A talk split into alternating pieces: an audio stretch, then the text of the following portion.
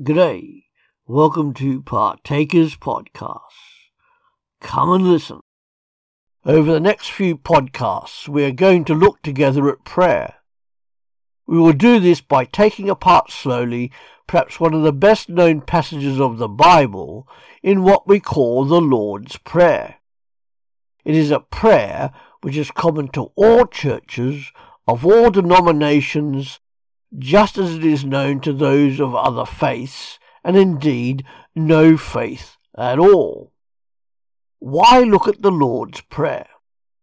Personally, I find it helpful to regularly go back to the basics, to what should be familiar territory for somebody who's been a Christian for about 40 years now. I need to be reminded of the things that we commonly call the basics. So reflecting upon and pondering upon what the Lord's Prayer means is part of those basics to me. This prayer is recorded for us by both Matthew and Luke. Luke's account is written to enlighten those who need to know how to pray, and Gentiles were his main readership. Matthew, however, is writing primarily to Jews who knew how to pray but want to know how to pray correctly. So let's read it together now, and then in the next podcast, we will start our investigation into prayer.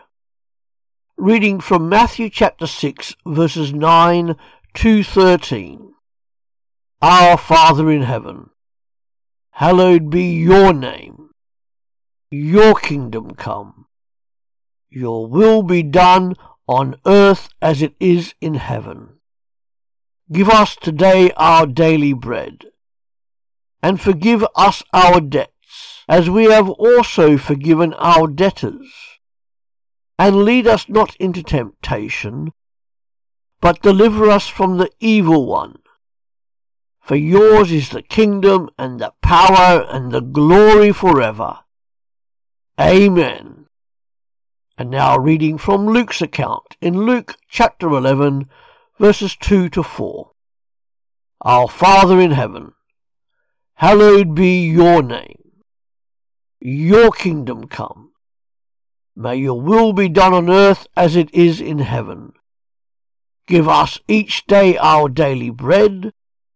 Forgive us our sins, for we also forgive everyone who sins against us and lead us not into temptation, but deliver us from the evil one. That's it for today. Come back every day to www.partakers.co.uk where there is something uploaded to help you as a Christian disciple wherever you are in this world to live for Jesus Christ.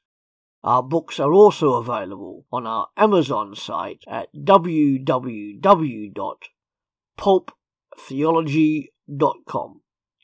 See you later.